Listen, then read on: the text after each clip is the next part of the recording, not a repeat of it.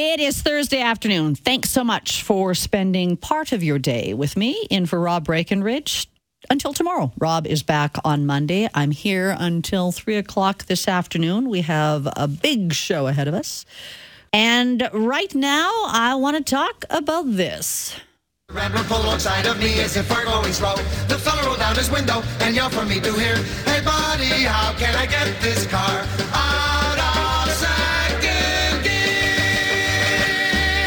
I'm playing that just for my father. Rest in peace. He loved that song. And I was little when he used to play it. And I'm thinking, what is the story of the little Nash Rambler, you know, and the guy in the Cadillac?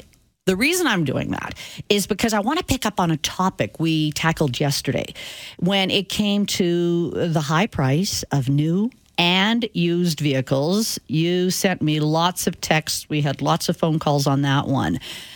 And a lot of your texts, you talked about how you're holding on to older models because you either can't afford a new vehicle or a used one, you can't find one. Now imagine what things are going to look like. Mm, 12 years from now, when Canada bans the sale of internal combustion engines, new internal combustion engines in favor of electrical vehicles. Similar bans are in the works right across the globe. Is the push to get us all into EVs happening too fast? My next guest believes it is, and even goes so far as to call it an assault on the working class.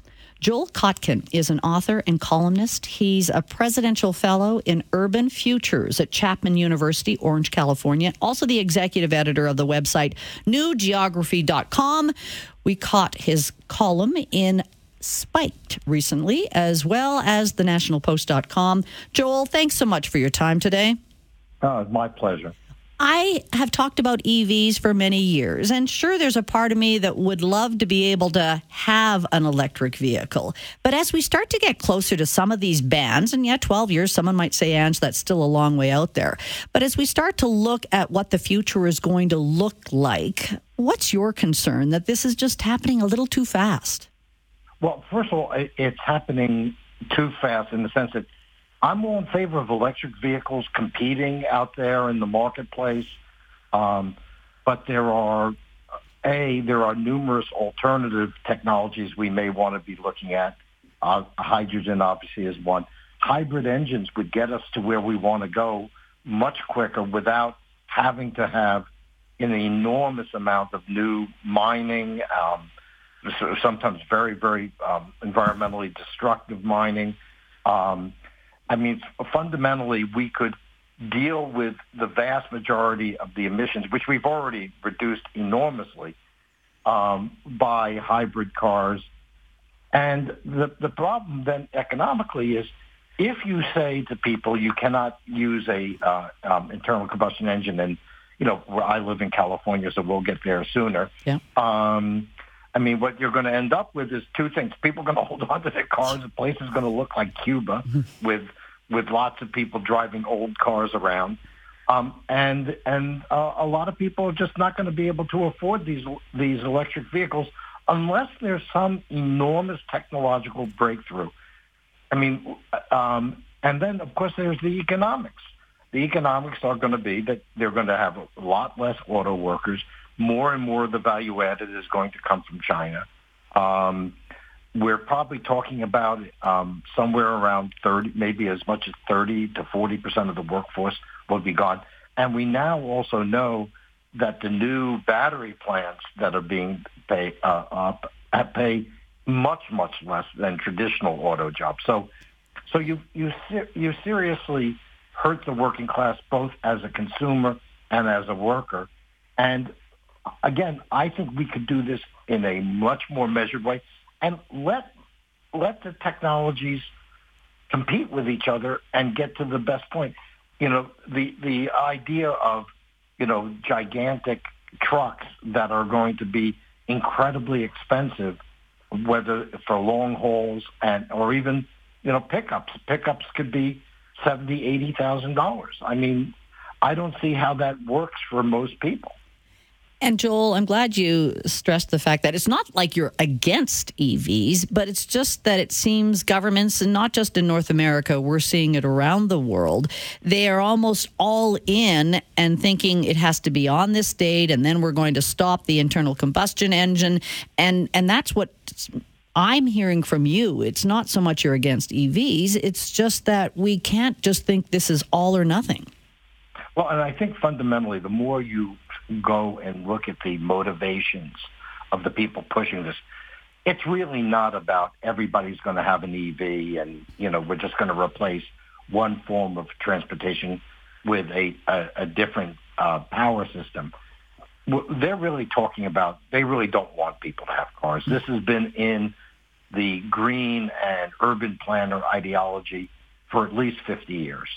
And so the, the, the idea would be you would have cars, wealthy people would have them. It would be like single family homes. The great success of, of, of capitalism in the, in the U.S., Canada, Australia is that the average person was able to buy a house and have their own car. They had an independence and autonomy unimagined in previous generations. We're going to go back to a world where basically only the affluent have cars um, and only the affluent live in single-family houses. That's really where um, where the green agenda is going, and EVs and the EV mandates are part of it. And I love the fact that you are presidential fellow in urban futures at Chapman University in California because you are always kind of looking down the road, pardon the pun, but the role that this push towards electric vehicles, what it will mean to our urban communities. Right. Well, I mean, basically, what you're going to be talking about is a the the best scenario I could imagine would be some sort of a autonomous electric taxis that you would take everywhere. But you know, that's a long way off. We're a long way from autonomous, which which means that we're probably talking about um, more and more people um, living much more like their parents and grandparents, and and many and many times their great grandparents. And I think that the environmental movement, if it started to say, here's how we can make things better for people, they would have more support. I mean, you look at the poll data in the U.S. and Africa are two places I've looked at extensively. There's not a lot of support for um, for changing lifestyles, uh, paying much more money. Uh, everyone wants a clean environment, and of course, you know, uh, people want to address, you know, climate issues. The question is, how do you address them, and who pays for it? And by the way, who benefits? Because you know, Janet Yellen, uh, the head of the, uh, the Treasury Secretary of the United States, starts talking about what a great opportunity. Yeah, it's a great opportunity. If I'm Elon Musk mm-hmm. and I am guaranteed an enormous market and all sorts of, of subsidies, that's great for me. Is it great for, for other industries? Is it great for other people? And by the way, we also have this issue of the of the grid. If we go to all electric, where's the electricity coming from? Because the same people pushing for electric vehicles don't want nuclear power, don't want hydro, um, certainly are against natural gas. So the, the bottom line is you're going to have a system which is going to demand more electricity, but we're going to produce less electricity. Somehow the mathematics don't work. Well, and as I mentioned at 1:30 I'm going to be talking about uh, the fact that in Alberta we have one of our politicians tasked with looking at the high price of our power bills. And so ultimately, you have to say, okay, then that's going to be the cost of electricity. Where do we manage to get more capacity? Uh, so, exactly what you're talking about with the electrical grid. And have we seen other places in the world then suddenly saying we're not going to be able to do this? Oh, this is really interesting. The political dynamics are is that in the developing world, you know, I mean, they'll take whatever money we will give them for climate changes. Um, but the reality is that um, Africa, Middle East, um, parts of South America are are not signing on to this agenda, um, and um, and then of course um, you have very interesting opposition growing in Europe. You, you in Germany, in the Netherlands, and in France, um, uh, an increasing level of protest, and it's becoming a big political issue because, you know, as a, as the Gilets jaunes in uh, in France put it, um, the uh, uh, you know the elites worry about about, about the fu- uh, about the you know the long term future, and we worry about next month. Mm. You know, I mean, there's a there's a perspective there where it's okay that you know John Kerry can get up there and and and and give an interview in his private jet and tell and go to his five houses and say, hey, you know what? You need austerity. You need to live in a little apartment. You shouldn't have a car. And and and then they wonder why people push back. yeah. Jeff Bezos gives ten billion dollars to for this agenda and buy, and builds a five hundred million dollar yacht. Uh, what what are we talking about? Okay for for you, but not okay for me. Certainly not okay for Mr. Rodriguez, who worked his butt off so he could buy a little house in Riverside. You know, I mean, it's the the the the, the views that are being pushed to make life difficult for the working and middle classes by the very wealthy. It, it to me, it, it, it has tremendous political implications. Um, a lot of people, um, I think, are going to have a hard time accepting that they're going to lose their jobs. They're going to lose. They're not going to be able to buy a house, and their energy bills are, go, are going to go through the roof. So that John Kerry and, and Jeff Bezos and the other, you know, um, members of the ruling class, if you will, uh, go and do whatever they want, and then just chastise us because we have a gas stove. Yeah, I don't know. Seems a bit strange to me. Joel Kotkin is my guest this afternoon, author, columnist. He is the um, executive editor of the website newgeography.com, and National Post just recently republished one of his columns from Spiked. We are just talking about the implication of electric vehicles and again because i know some people will be listening saying yes we should forget about this altogether. We i i, I don't want to have the argument about climate change isn't real. I don't want to have that argument. I just want to talk about the pace and how we go about doing this because even as you pointed out the major car makers recognize that they've got to make changes but they just think that there should be some other options out there than strictly electric vehicles Right, and and of course, you know, you're seeing that opposition building in places like Japan and Germany uh, that create um, cars, and the United Auto Workers, which represents workers both in Canada and the United States. Um, the the the auto workers are withholding their endorsement of Biden. I mean, we could. What what nobody sits down and say, okay, if we let's say if we made a a, a um, mandate that every car has to be electric or a hybrid um, or a low emissions vehicle by 2035. Let the technologies battle it out mm-hmm. for what works better. Once you get, you know, the, the difference between the EV and the hybrid, you know, it all depends on how many years it's driven.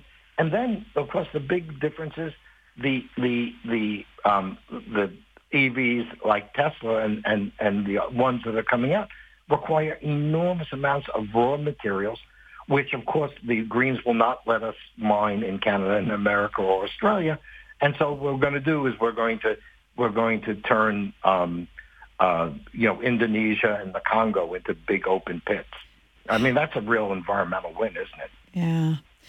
Uh, I, I guess I want to uh, have a closing thought from you because I think eh, you know you're you're talking to us from California. California has been one of those states that has really led this push, but going back to the capacity of any electrical grid, uh, they saw what could happen when it came. Uh, wasn't there even a warning for electric vehicle yes. owners in California? Right, and and at a time when the EVs were a much smaller part of the popul- uh, population. The average EV buyer, by the way, has an income of about 150000 a year. Oh, um, yeah. So, you know, so the, the bottom line is this. We want to deal with the issues of climate change, but to do it in a sustainable way that works for the society and, in the, and doesn't just work for a few very wealthy and privileged people the, the eventually there will be pushback against these policies because people do not want to sign up for a d- diminished quality of life, particularly when they're being pushed to it by people who are privileged beyond any of our comprehensions. Yeah, who's delivering that message? Joel, thanks so much for this. Okay, it was my pleasure. Joel Kotkin, author, columnist. You can read his recent column in thenationalpost.com or Spiked. Coming up after the break, would love to hear from you. I, I mean, I, as I say, I, I do believe there is a place for electric vehicles, and I've told you over the years that I, I'll never be able to afford one until they start to go down in price. Will they go down in price if it's a matter of this is when you're going to stop seeing the internal combustion engine? There has to be, I don't want to use the word the capital T transition word, but I hope within the next 12 years, we're start, starting to see a way of uh, cheaper electric vehicles, but still understanding. Joel had a great point. A hybrid vehicle, having a mixture of it, using hydrogen, other other ideas that have to be out there. Would love to hear your thoughts. Thanks for downloading and listening to the podcast. Don't forget to subscribe, rate, and review for free at Apple Podcasts, Google Play, or wherever you find your podcast. You can also find me on Twitter at Rob Breckenridge, and you can email me rob at 770chqr.com. Talk to you next time.